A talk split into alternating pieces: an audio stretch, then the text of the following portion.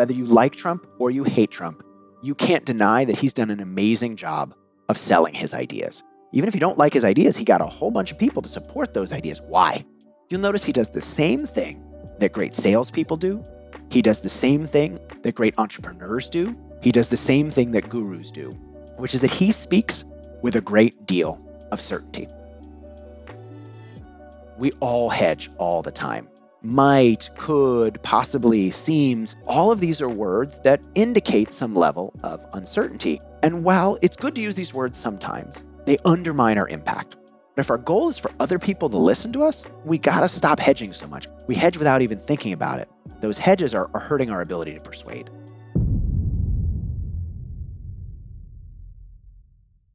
What is up, young and profiters?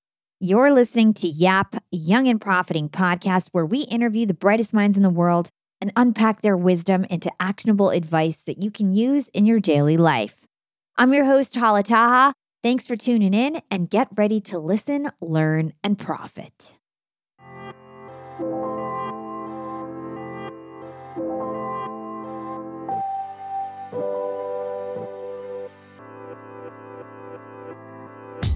Welcome to Young and Profiting Podcast, Jonah. Thanks so much for having me back. I am excited. Yap bam. Jonah Berger is a Wharton School professor. He's also the best selling author of Contagious, Invisible Influence, The Catalyst, and his most recent release is called Magic Words. He's a world renowned expert on natural language processing, change, word of mouth, influence, consumer behavior, and why things catch on. He's published articles in top tier academic journals. He's keynoted hundreds of major conferences and he's also consulted for household name brands like Apple, Google, and Nike.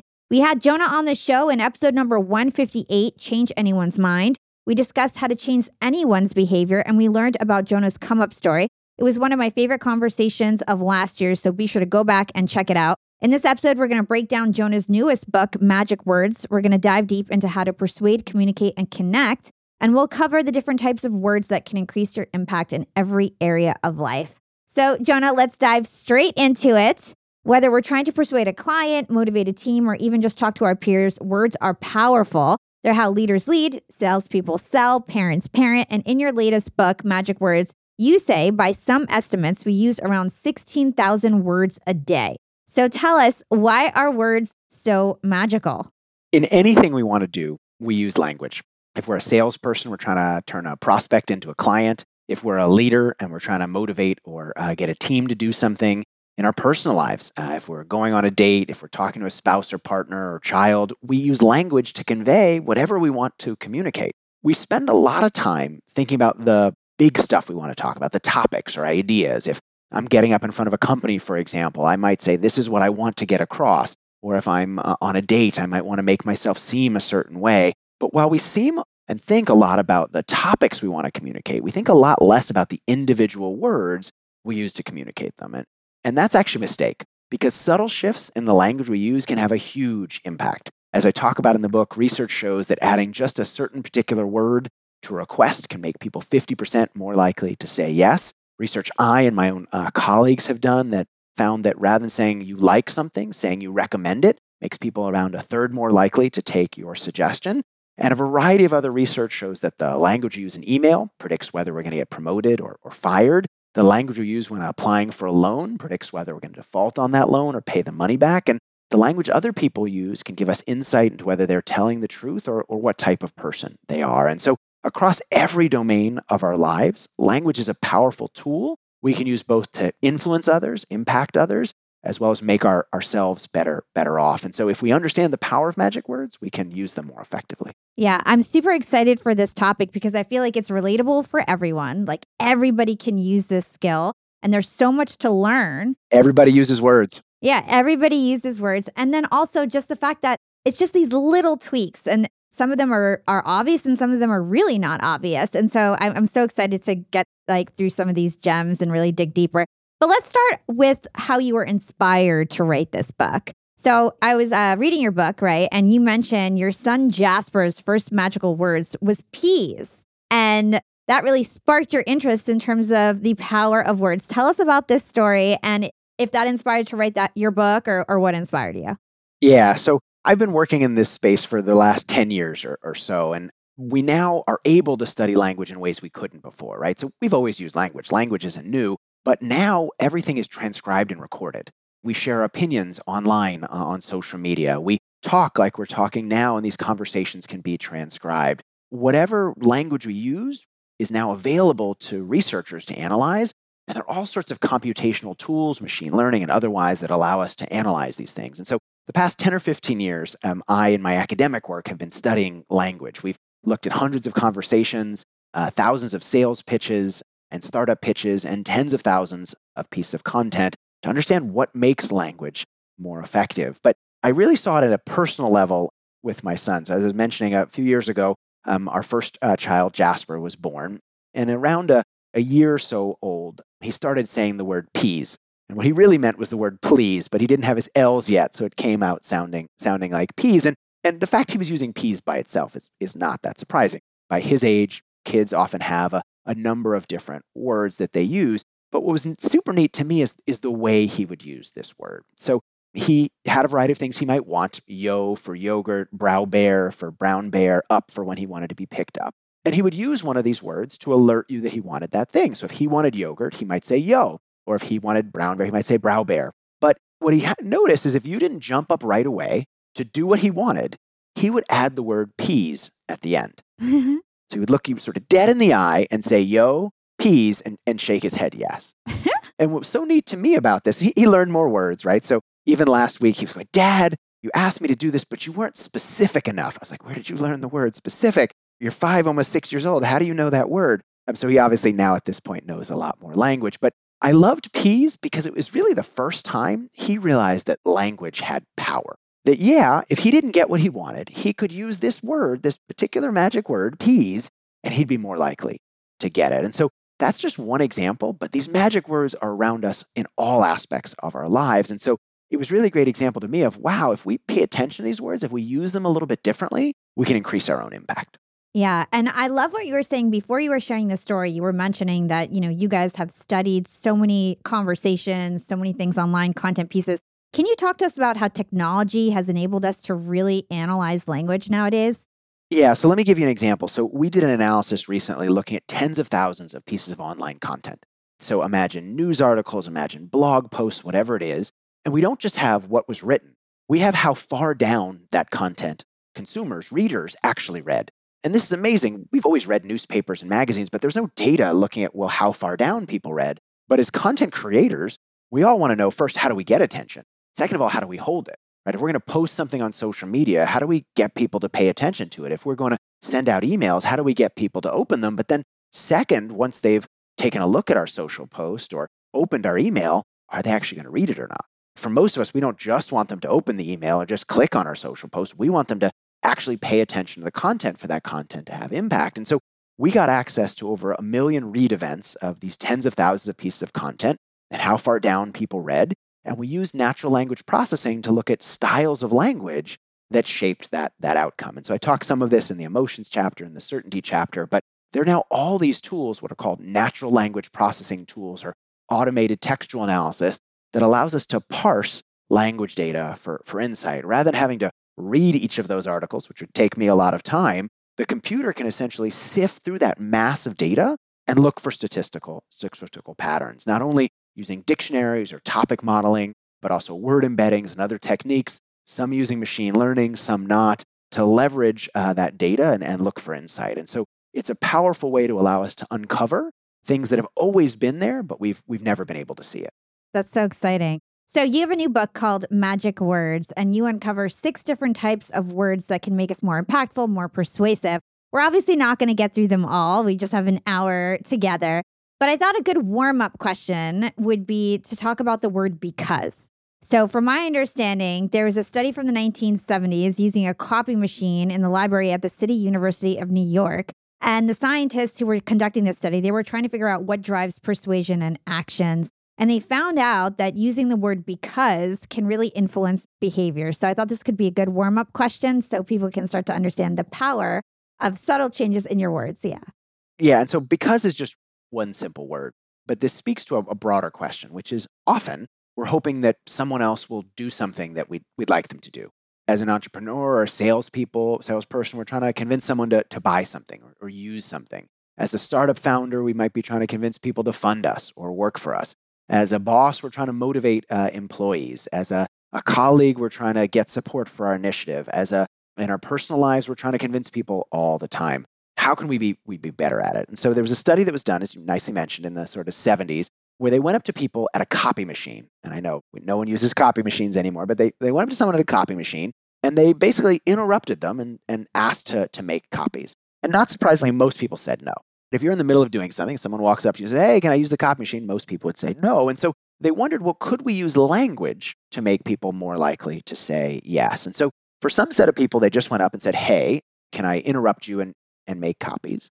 For another set of people, they came in and said, Hey, can I interrupt you make copies because, and then they gave a reason. And what they found is the people who used the word because, other people were 50% more likely to say yes, to agree to let them interrupt the, what they were doing and have someone else do something.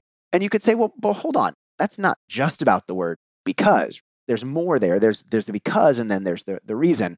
I'm actually working on a piece right now for the, the Wall Street Journal where the editor came back and said, well, it's not, it's not the word because, it's the reason, right? But here's what's interesting. For a third set of people, they used because and they used a terrible reason. So they said, hey, I'd like to interrupt you making copies because I'd like to make some copies. the thing after the because was empty. I want to interrupt you because, I, of course, you need to make copies. That's why you're asking in the first place.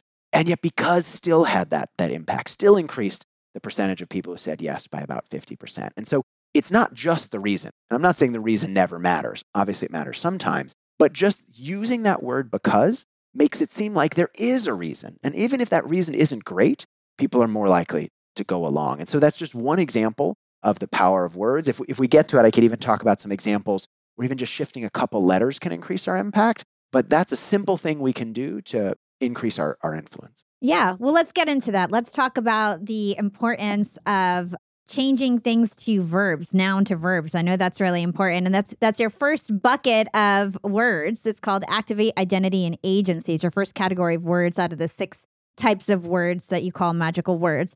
And so you mentioned a study where scientists ask, ask a group of four and five year old kids to tidy up a room, and some of them just asked them to help, and some of them referred to these kids as helpers. And apparently, changing a noun to a verb can have really big impacts. So, talk to us about that. Yeah. So, backing up for just a second, as you talked about, there's kind of six key buckets or words that, that I talk about in the book. And to help us remember what those buckets are, I put them in an acronym, and that's SPEAK. And S P E A C C wasn't clever enough to come up with a K, though, as somebody pointed out, K is always the tough letter in Scrabble, so I don't, I don't feel so bad. But um, the S stands for the language of similarity and difference. The P is the language of posing questions. The E is the language of emotion. The A, as you just mentioned, uh, is uh, words that evoke identity and agency, uh, is the A. And then the C's are the language of confidence and the language of, of concreteness. And so let's dive in, as you, as you said, to kind of the language of agency. And as you mentioned, there's this great study that asks, asks people for help. And in some ways, it's like the copier study in that we're trying to get people to do something, right? In that case, they're trying to get, you know, four and five years old to clean up a room. And so bunch of stuff on the floor, books, crayons, all sorts of different things. They're trying to get the kids to clean up. Some kids, they ask them to help. Can you help clean up? As we often would do. And other kids, they say, hey, can you be a helper? Now, to put a, a pin in it, the difference between help and helpers is really small, right? It's not a, a completely different word. It's only adding two letters on the end of the same word, right? Helper is help inside it with the words uh, letters ER at the end. But that led to a 30% increase in students' likelihood of helping and it wasn't just kids in a classroom. Similar things have been found with, with adults. So a few years ago, there was a study published in the Proceedings of the National Academy of Sciences where they tried to get more people to vote. And obviously, we all know that we should vote, yet we don't always. And so they sent um, notes out to people saying, hey, please go vote. For some people, go vote, the, the verb vote.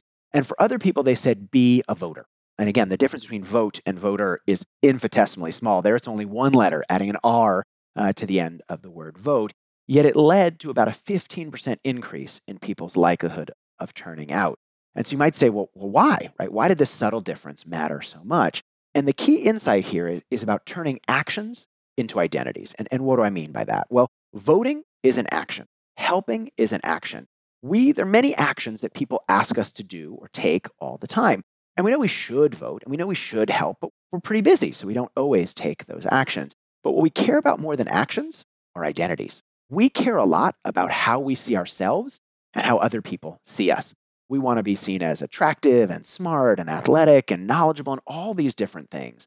And so, if actions are an opportunity to claim desired identities, to show ourselves and others that we hold those identities, well, now we're much more likely to take that action. Helping, yeah, sure, it's, it's a good thing, but if helping is an opportunity to be a helper, now I'm much more likely to help out. Similarly, voting, I know I'm supposed to vote, but I'm, I'm so busy. Well, hold on, if voting is an opportunity to be a voter, I'm much more likely to do it. And so, one way to, to motivate people to action is to turn those actions into identities. Rather than asking people to lead, ask them to be a leader. They're much more likely to do those things because it seems more permanent. Same thing is true on the negative side. Losing is bad, being a loser is much worse. Cheating on a test, cheating on a test is bad, but being a cheater is much worse. And so when we want people not to do something, framing those negative things as identities makes people less likely to do them. There's, uh, you guys remember, maybe remember the campaign, Don't Be a Litter Bug. We all know we shouldn't litter, but being a litter bug, well, that's a really negative thing. I'm, I'm less likely to do it. And so this can even impact how we see ourselves. If I told you about two people, I have one friend who runs and another friend who is a runner. Who would you say runs more often? The runner. The runner, right? Yeah. It's a stable part of who they are. It's an identity. If someone says they drink coffee, yeah, once in a while they have a cup of coffee. They're a coffee drinker. It must be who, who they are. And so we want to motivate ourselves. Well, let's use those identity labels, right? I'm a runner is going to make me run more often. Rather than talking about oneself as creating things, I think YouTube and other platforms have done a good job of, of turning it to a name. You're a creator. That sounds like a stable a job. You're not just innovative, you're an innovator. When we're describing ourselves on a resume, don't just say we're hardworking, we're a hard worker. It seems much more permanent, just like a runner's more permanent than running. And so people think we're much more likely to follow through on what, what we've suggested. Let's hold that thought and take a quick break with our sponsors. Young and Profiters, they may call me the podcast princess, but I'm also the LinkedIn queen. I've been a LinkedIn influencer for six years now, and I teach one of the most popular courses about LinkedIn. And I love to teach sales on LinkedIn because when it comes to B2B sales, LinkedIn has got that on lock. LinkedIn is where all the decision makers are hanging out. There are 180 million senior level decision makers on LinkedIn and 10 million C suite decision makers. These people are on LinkedIn and they're in the mode to buy. They're using LinkedIn for their buying journey to research vendors or sales reps that they might work with, to look up how to solve their problems, to learn from industry thought leaders. They are in the mode to buy, whereas on other platforms, they're in the mode to be entertained. You want to get them in the right mindset. You want to cut through the noise with LinkedIn ads. In fact, 79% of B2B marketers rate LinkedIn as their top channel for paid media. And LinkedIn has the best targeting because they've got all these different inputs. People are putting their resume basically up on there. And so there's so many keywords that they can use to target the right decision makers so they can hear about how you solve their problems. And I've got a special gift for all you young and profiters who want to try LinkedIn ads. You can get a $100 credit. LinkedIn was super generous. If you want to make B2B marketing everything it can be and get a $100 credit on your next campaign, go to linkedin.com slash YAP, Y-A-P. Again, if you want to claim your credit, go to linkedin.com slash yap. Terms and conditions apply. Young and Profiters, as you may know, I launched my LinkedIn Secrets Masterclass a little bit over a year ago. It was my first course. And so far, I've generated well over $500,000. And the best part is, I didn't have to figure out how to set up my mastermind subscriptions, how to do abandoned cart targeting, and all of that tech geeky stuff. I just left that all to Shopify. Shopify is the global commerce platform that helps you sell at every stage of your business. And if you're in that I need to sell more with less stage, Shopify Magic is your AI superpowered sidekick ready to whip up captivating content that converts. And it doesn't matter if you're selling digital products or vegan cosmetics. Shopify helps you sell anything anywhere from their all in one e commerce platform to their in person POS system. Stop those online window shoppers in their tracks and turn them into loyal customers with the internet's best converting checkout. I'm talking 36% better on average compared to the other options out there. It's no wonder Shopify powers 10% of all e commerce in the US. including huge global brands like Allbirds and Thrive Cosmetics. It took me a day to set up my Shopify store. I set up chat, took two minutes, and I was done. One month from thinking of the idea to implementation, a year later, I've made half a million dollars on the idea. That's what it takes in 2024 just a good idea. And then utilizing a platform like Shopify that can help you make it a reality. There is no excuse these days. If you've got a good business idea and you think you'll be a good entrepreneur, you don't have to wait any longer. You don't have to be super techy, and you never have to worry about figuring it out on your own. Shopify's award winning help is there to support your success every step of the way. Sign up for a $1 per month trial period at shopify.com slash profiting. That's all lowercase. Go to shopify.com slash profiting now to grow your business no matter what stage you're in. Shopify.com slash profiting.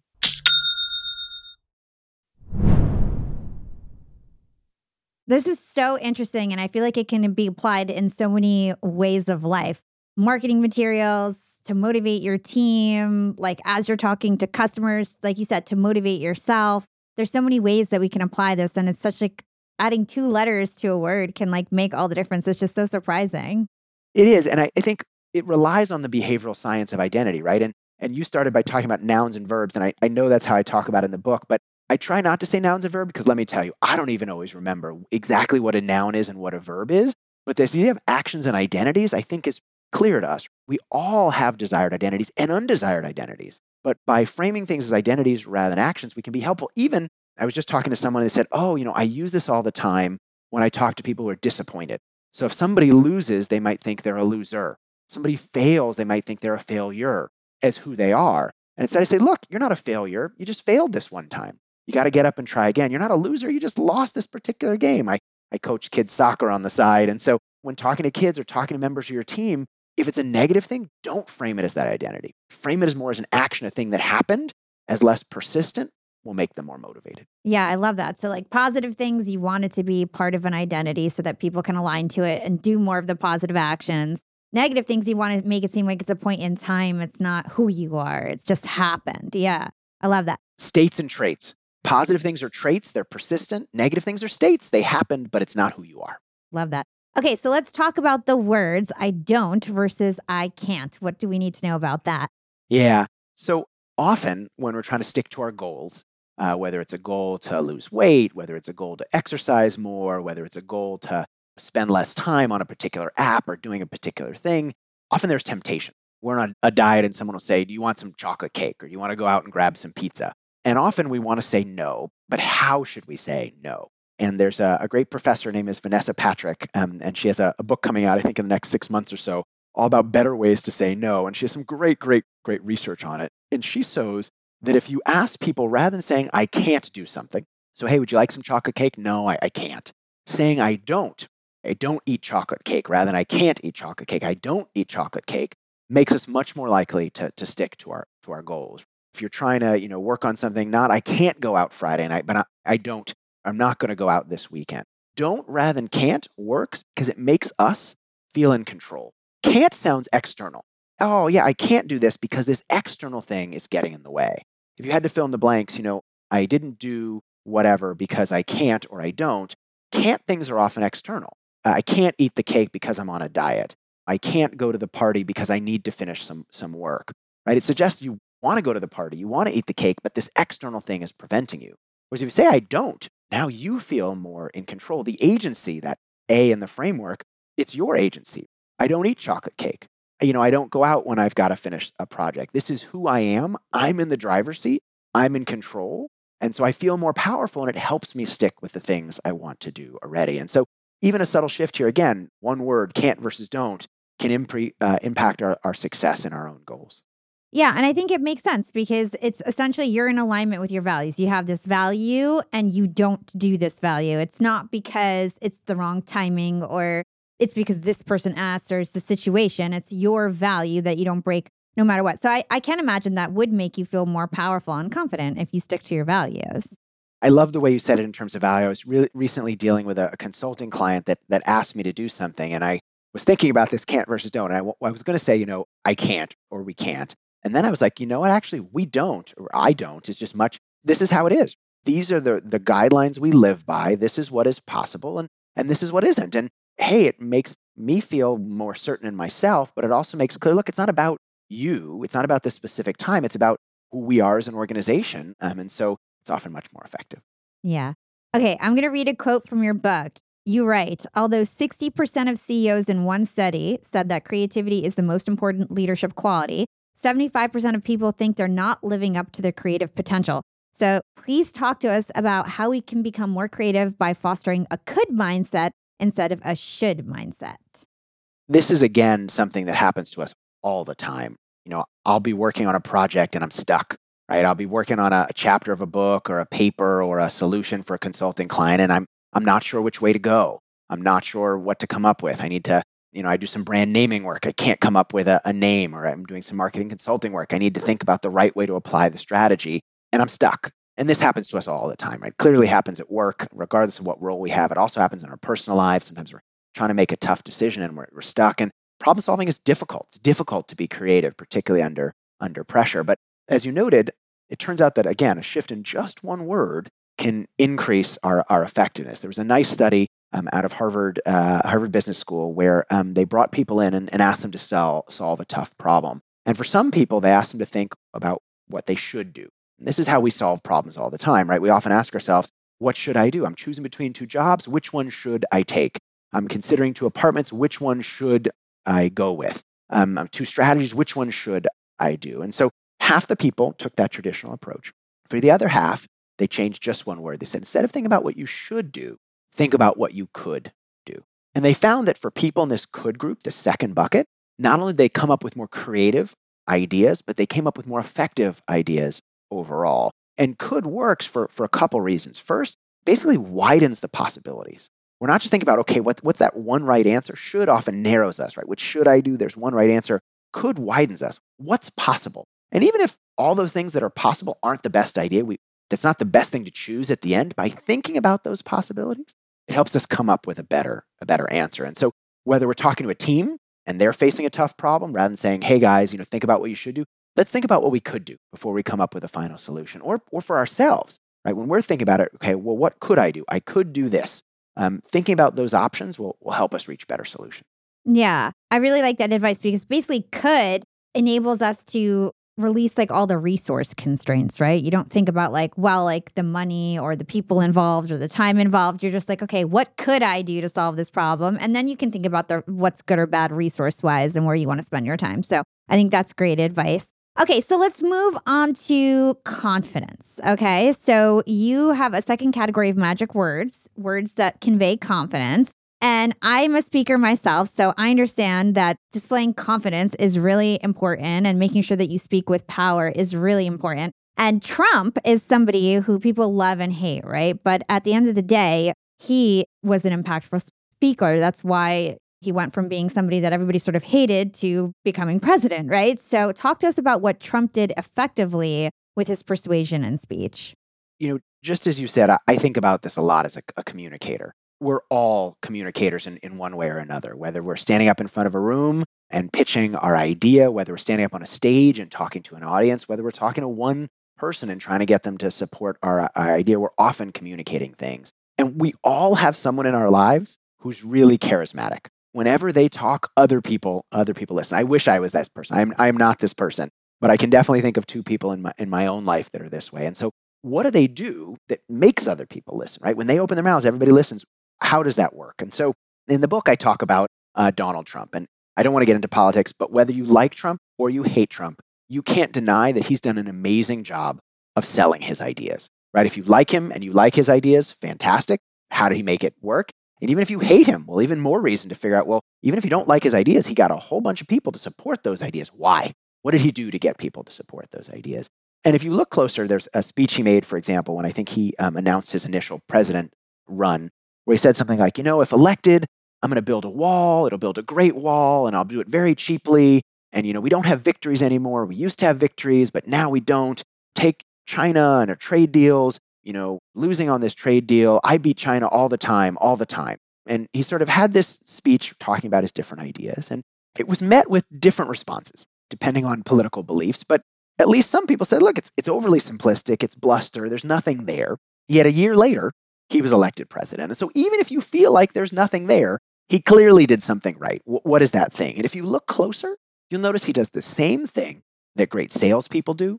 He does the same thing that great entrepreneurs do. He does the same thing that gurus do, which is that he speaks with a great deal of certainty. What do I mean by certainty? Well, certain things are obvious. The answer is clear. This will definitely work. This is absolutely true. Everyone agrees with XYZ, right? He uses certain language to communicate his, his points. And, and there's been some research um, that shows the benefit of certain language. Work on financial advisors, for example, shows that, hey, people are much more likely to pick an advisor that speaks with greater certainty, even when that person is not clearly right, right? They're right an equal amount of the time. The fact that they speak with more certainty makes people want to work with them more. Why? Because regardless if someone's right or not, the fact that they speak with so much certainty, it's hard not to believe they could be right because they seem so sure. They seem so clearly sure of what they're saying. Well, I must, they must be right. I should go along. Contrast that with what most of us do most of the time. And I, I am guilty of this um, more than more than anybody. When I work with consulting clients, someone will say, What do you think about this strategy? Or, or what's the right direction? And I'll say something like, I think that's a good idea. This might work. It seems like this could be a good possibility. I use what are called hedges, and we all hedge all the time. Might, could, possibly, seems. All of these are words that indicate some level of uncertainty. And while it's good to use these words sometimes, they undermine our impact. Often without intending to, by using these words, we make ourselves less persuasive. We looked at hundreds of thousands of online reviews, for example, and a variety of different types of social interactions. And we found the more people hedge, the less likely other people are to listen to them. And the reason why is well, people sit there going, hey, look, you don't seem confident in what you're saying. And if you're not even confident in it, why should I follow your, your advice? And so, as communicators, first of all, and I talk about a few different strategies in the book, but at least one is we got to ditch the hedges. If we're trying to communicate uncertainty, that's fine. But if our goal is for other people to listen to us, well, then we got to stop hedging so much. Often we hedge without even thinking about it, but those hedges are, are hurting our ability to persuade. This reminds me so much of I had Kelly Roach on the show, and she talks about conviction marketing and the importance of having convictions in your market, marketplace and really standing by them. And this reminds me a lot about it because if you're an expert and you don't strongly believe in, in what you're saying or doing, and you're speaking in this way, like, I think this might be, or in my opinion, it's like you either believe this is the way for people or not, especially when you're trying to be an expert or a thought leader. No one's going to follow you if you're uncertain about what you're saying to begin with. So you need to just believe in what you're the advice you're giving and say it strongly. I think that's exactly right. And the only thing I would add is sometimes people say, well, what if I am uncertain? What if it's not clear what the answer is? What I like to talk about there is, well, let's own the uncertainty, right? Like when a consulting client asks me for advice, I have a strategy I think is best, but there's often some uncertainty about how they'll implement it. Well, let me call that out. I think this, rather than saying, I don't know, I'm not sure, I think this strategy might work, why not say, I think this is the best strategy. But for, for it to work, we need to do these three things. For this to happen, these other things need to occur. I'm really certain about what needs to occur for this, this to work. But I'm not saying I'm uncertain about the strategy itself. I'm very certain about the strategy, and I'm certain about what we need to do to make it work. And so by owning that uncertainty, we can, in some sense, both indicate that, hey, some things have to happen, but it's not that we don't think it's achievable. We do think it is. We need everybody else to get on board. Yeah, that makes sense. So, my next question is not in your book necessarily. I had Robert Greene on the show. I'm sure you know who he is. He was uh, one of the first interviews that I ever had on the show. And one of my first viral episodes, we talked about his 48 laws of power. And he's got this law number four, and it's always say less than necessary. And his logic is that if you can't control your words, you can't control yourself. The more you say, the more stupid you may appear. And he also says that if you want to sound really profound and smart, you should be really simple and vague and open ended and sphinx like. And even if something's obvious and boring, if you are really vague when you say it and sort of succinct, people will believe you more because they, they're like, well, they'll try to be like a mind reader, like, what does he really mean with, with what he's saying, right? So do you have any thoughts about that? Like all this research that you've done with magic words, agree or disagree? I know Robert came out with this book a long time ago. So, so I would say a few things. And, and the main thing is I try not to have opinions. I try just to look at data. When I write a book, and I know there have been many language books written before, I try to say, here's the academic research, here's what it shows. And, and to be clear, not every type of language is good in every situation, right? Even take the language of certainty research shows that when we're trying to get somebody who disagrees with us strongly to meet in the middle, sometimes it's actually better to show a little bit of uh, uncertainty there because it makes them feel like we're open to opposing viewpoints. And because they feel like we're open to opposing viewpoints, they're more likely to listen to what we have to say as, as a result. And so sometimes the answer is it depends. It depends on a, on a couple of things. I think to, to what you mentioned that he suggested, I think there's certainly times where being simpler in our language is better. I think, though, that there's a difference between simplicity and shortness. And let me give you an example. So often we when I work with clients about making messaging simpler, they say, well, let's just cut down the number of words. So I still say, hey, there are four things you need to know or 17 things you need to know, but now I'm going to give each one a sentence rather than five sentences. And I often say, well, well hold on. We've cut the length down, but it's equally complicated. We haven't reduced the complication. And so making things simple is really not just about shortening them, but relentlessly prioritizing, particularly if you're trying to figure out what your value proposition is as a company not saying, well, we do nine different things, but saying, well, what's, what's the most important one? Sure, there's a second most and a third one, but let's rank them. And it's not that the ninth most important isn't important, but it's the ninth most important, which means it's less important than the eighth and the seventh and, and so on. And so that relentless prioritization helps us when we have to be simple say, well, let's just focus on the, the most important thing because we can't focus on everything. And so I completely agree that being simple is key. I think sometimes short can be confused for simple, and they're actually two separate things. Yeah, 100%. And I know that people can't remember a whole lot, give or take five five or seven things, right? So, making sure that your points are succinct are definitely important. We'll be right back after a quick break from our sponsors. Young and Profiters, I'm about to be jet setting all over the world. I'm going to London, Cancun, New Orleans, and New York to speak. I'm going to be up there with the bright lights and I want to be spiffy. I want to look fresh. And so I'm going on a big shopping spree. I got to get clothes, I got to get hair stuff, skincare stuff, makeup. But I'm not going to feel guilty about this shopping spree because Rakuten's Big Give Week is back. Rakuten is the shopping platform for savvy savers. From May 6th to May 13th, they're having their biggest cashback event of the year. I'm talking about 15% cashback at hundreds of stores with additional cashback bonuses. And they've got so many stores participating in their big give week. So when it comes to clothes, I'm looking at Splendid and Good American. And when it comes to beauty, they've got so many good stores participating. They've got Ulta, Fenty, Bobbi Brown, Blue Mercury, and all the products that we love. Now we can get cash back. It's like getting a discount on the stuff you're going to buy anyway. It's absolutely amazing. They even have travel brands, so that's going to be super convenient for me with all my upcoming trips. Expedia, hotels.com. You can get deals on everything from electronics to home goods to travel and beauty. Young and profiters, you're going to want to grab this limited time deal with both hands. You get high cashback rates for only eight days. So hurry. Membership is free, and when you sign up and shop today, you get an extra 10% cashback boost. That's an extra 10% cashback on top of the 15% cashback. You won't see higher cashback rates than these. Go to Rakuten.com or download the Rakuten app at R A K U T E N. Shoppers get it. Young and profiters, we are all making money. But is your money hustling for you? Meaning, are you investing? Putting your savings in the bank is just doing you a total disservice. You got to beat inflation. I've been investing heavily for years. I've got an E Trade account, I've got a Robinhood account, and it used to be such a pain to manage all of my accounts. I'd hop from platform to platform. I'd always forget my Fidelity password, and then I have to reset my password. I knew that needed to change because I need to keep track of all my stuff. Everything got better once I started using Yahoo Finance, the sponsor of today's episode. You can securely link up all of your investment accounts in Yahoo Finance for one unified view of your wealth. They've got stock analyst ratings, they have independent research. I can customize charts and choose what metrics I want to display for all my stocks so I can make the best decisions. I can even dig into financial statements and balance sheets of the companies that I'm curious about.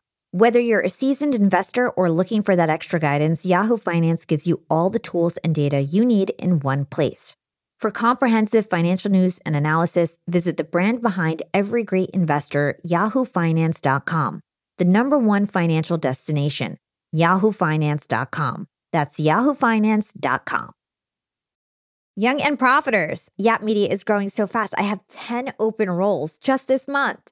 In the past, it would take me so long to find hires. I have to go on all these different job sites. I have to create my own skills assessments. That's why I let Indeed do a lot of this heavy lifting for me. Indeed is the powerful hiring platform where I can attract, interview, and hire all in one place. Indeed has things like skills assessments, where when we have specific roles, we can find an assessment that matches that role and we can make sure they have the skills that we need. Then I can focus on culture fit. I can make sure they're scrappy enough and are obsessed with excellence and do all the things that we need to do for them to fit in at Yap. And Indeed streamlines hiring with powerful tools like Instant Match. An Instant Match basically matches you with candidates as soon as you put up a job post with people who are qualified right away. It's instant. And the best part is it gets better as you use it. So now when I use Indeed, especially when I'm hiring for similar roles, I get people right away where they know that I'm going to like the candidates because they can see what my preferences were in the past. It gets better as you use it. According to US Indeed data, the moment Indeed sponsors a job, over 80% of employers get candidates whose resumes are a perfect match for the position. It's like waving a magic wand that gets better as you use it. So I love using Indeed. We've found a lot of our A players on there. Join more than 3 million businesses worldwide who count on Indeed to hire their next superstar like we do at Yap Media. Start hiring now with a $75 sponsored job credit to upgrade your job post at indeed.com slash profiting. Offer is good for a limited time. Claim your $75 sponsored job credit at indeed.com slash profiting. Again, that's indeed.com slash profiting. And support the show by saying you heard about it on Young and Profiting Podcast. Again, it's indeed.com slash profiting to get your $75 credit. Terms and conditions apply. Need to hire? You need Indeed. Okay, so let's continue on in terms of understanding uh, confidence here. So let's talk about using less filler words. You say that we shouldn't hesitate. A lot of us are used to saying ums, us, you knows, that's right. Why shouldn't we use these filler words? And do you have any advice in terms of how to get rid of them? Because I think a lot of us have this problem. Yeah. Someone was talking to me recently about this, and they said the challenge with the language of confidence is that sometimes it can come off badly. And so they made the point look, you know, if you're an, an older uh, white male, maybe when you seem confident, that's good. But maybe when you're uh, a younger and non white female, maybe it's a little bit harder for confidence to be digested. If I'm a young person in office and I'm a a young woman, maybe my older colleagues don't want me to seem overly confident. And I said, I completely agree when it comes to hedges, right? And sometimes speaking too directly and, and removing hedges can seem too confident. But I disagree when it comes to, to fillers. And that is that many of us fill conversational space. We say um, we say uh, we say like. And by removing those things, it's an easy way to make people like us more and, and think we're more professional. It's hard often to see our use of fillers when we speak. I do it all the time. When you, when you ask a great question, I might sit there going, um, uh, like sort of buying myself time as I'm thinking. But when we see it on paper, we go, oh my God, look at these things. I was working with a, um, a coaching client and their salesperson, and we were having these interactions over Zoom because it was during the pandemic. And eventually, Zoom came out with this new feature that would allow you to get a transcript of that conversation. And we're trying to figure out why the sales pitch wasn't working. And when you looked at the transcript, it was just painfully obvious every other sentence there was an um or an uh and it's just a, a bump in the conversational conversational flow. And so let's get rid of those those fillers right? Um, rather than just saying it because it's easy pause for for a second. And i to the earlier comment about um, being uh, short and concise being powerful i think pausing can be really powerful. I'm bad at this terrible at this myself but if you look at folks like great speakers like barack obama or others he often uses pauses for really powerful effect right? Pausing can be a great way to show that you're thinking, to provide emphasis. Um, and so, rather, if you need to think, no problem, right? We often need to think, but let's think through pausing rather than sort of filling it in with something that makes us not look as good as a result. Yeah. And the other thing I would say is like listen to yourself. A lot of people, I don't think, take the time to actually listen to what they sound like on a presentation or on a podcast episode or whatever it is. Like, even if it's painful, even if you hate listening to your voice, go back, record yourself, and listen to yourself. So, one more question on confidence, then we're going to go on to questions. Let's talk about the importance of using the present tense. I thought this was a really cool hack. Yeah. So, think about something that, that's happened. So, a job candidate comes into the office and you can say, they seemed good or they seem good. You come back from a vacation, you can say the beach was beautiful or the beach is beautiful. Many times we describe things using past tense, what happened. And it turns out using present tense is, is more persuasive. When we say the food was good, it makes it seem like, well, at that particular point in time, uh, that experience I had, the food was good. If I say the food is good, it says, well, wait a second, it is good for all time, and everyone else will have a good experience as well. And so using present tense showcases the certainty that we have, makes other people feel like we're more certain, and makes them more likely to listen to us as a result. Yeah, I feel like this theme of certainty is just popping up with this confidence uh, section. All right, let's talk about the third category ask the right question. So I had Robert Cialdini on the show. He's known as the godfather of influence and persuasion. And he talked about something that you also talk about in your book, which is the importance of asking for advice. And a lot of people are scared to ask for advice because they think it's going to make them look stupid, and incompetent, but actually it has the adverse effect. So talk to us about the importance of asking questions and asking for advice. Yeah. I'm again guilty of this as, as anybody else is, but I think often we're worried if we ask for advice, we'll bother someone. They won't be able to, to answer what we have, or even worse, they'll think negatively of us, right? They'll say something like, oh, why don't, why don't you know the answer yourself? So we think that asking for advice is a, a bad idea, but it turns out that it's, it's not. There's some very nice research out of Harvard University that had a bunch of people have different social interactions. And for some of them, people asked for advice and others they didn't. And they found that asking for advice actually made people look better, not worse. And one question is, well, why? Why would asking for advice make you look better? And, and the reason is very simple. We're all egocentric. We all think we have great ideas. We all think we give uh, great advice. And so when other people ask us for advice, we go, oh, wow, that person's really smart because they asked me for advice, right? And so by asking for advice, right, we take advantage of the fact that people think of themselves positively and take advantage of that to help ourselves out as well. Yeah. So I would like to ask a more general question. A lot of the people who listen to my podcast are entrepreneurs, they're side hustlers, and a lot of them are just involved in sales and love this the topic of sales. So can you just give us your best advice after all this research, this great book that you put out? What can we do better in terms of language for sales? Yeah. I think as you nicely said, pay attention to your pitch. Whether you're a communicator, a speaker, a, a podcaster, whatever it is, we use language all the time. We don't see it. Record it listen to it, digest it, unpack it. Think about, okay, well, am I using a word like can't or don't? Am I using uh, telling something an action or an identity? Really dive down into what the pieces of what you're trying to communicate are, not just the topics, what you're trying to say. This is a great product. You should buy this. You're going to like this. That's fine. How are you saying it? What are the words or language that you're using to communicate those ideas? By delving deeply into the exact words you're using and the, and the ways you're using them, we can all increase our effectiveness. Are there any words in sales that we should never use? I wouldn't say they're words we should never use. I would say, and I think this is somewhat obvious already, but start with understanding. Too often, as, as sales folks, we want to basically drop off the pitch. I want to send 100 emails with the same information in each of them and assume somebody will, will bite. While that seems efficient, it's often not very effective overall because it's not tailored to our, to our audience the more we understand our audience, the more we understand what they care about, why they might be interested in what we're offering, the more effective we can be as a, as a salesperson. Got it. All right, I'm going to close this interview out with the same two questions we ask all our guests. The first one is What is one actionable thing our young and profiters can do today to become more profitable tomorrow? Pay attention to language. We use it all the time. We are all speakers, we are all writers, whether we get on stage, whether we write books and essays, or whether we just write emails or just speak to clients and colleagues, we are all writers and speakers. By understanding the power of language, we can increase our impact. And what is your secret to profiting in life? I think uh, now people can go back and listen to the other episode and see see whether I said the same thing. But but I think what I would say, and sorry if I said the same thing before, is it's always just great to be curious. There always almost anything out there is interesting if you look at it long enough. So I think being curious and, and having curiosity is, is a great skill. Awesome. And where can everybody find magic words and learn more about you?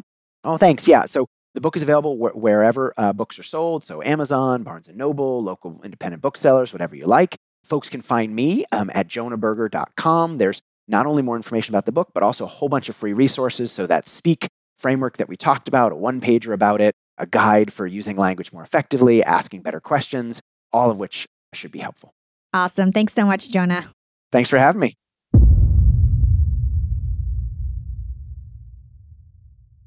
Well, I have to say, this conversation really got me thinking about words. Words are how we persuade, communicate, and connect. They're how leaders lead, how salespeople sell, how teachers teach, how policymakers govern. Even our private thoughts rely on language. Like Jonah mentioned in the beginning of the interview, we use over 16,000 words a day.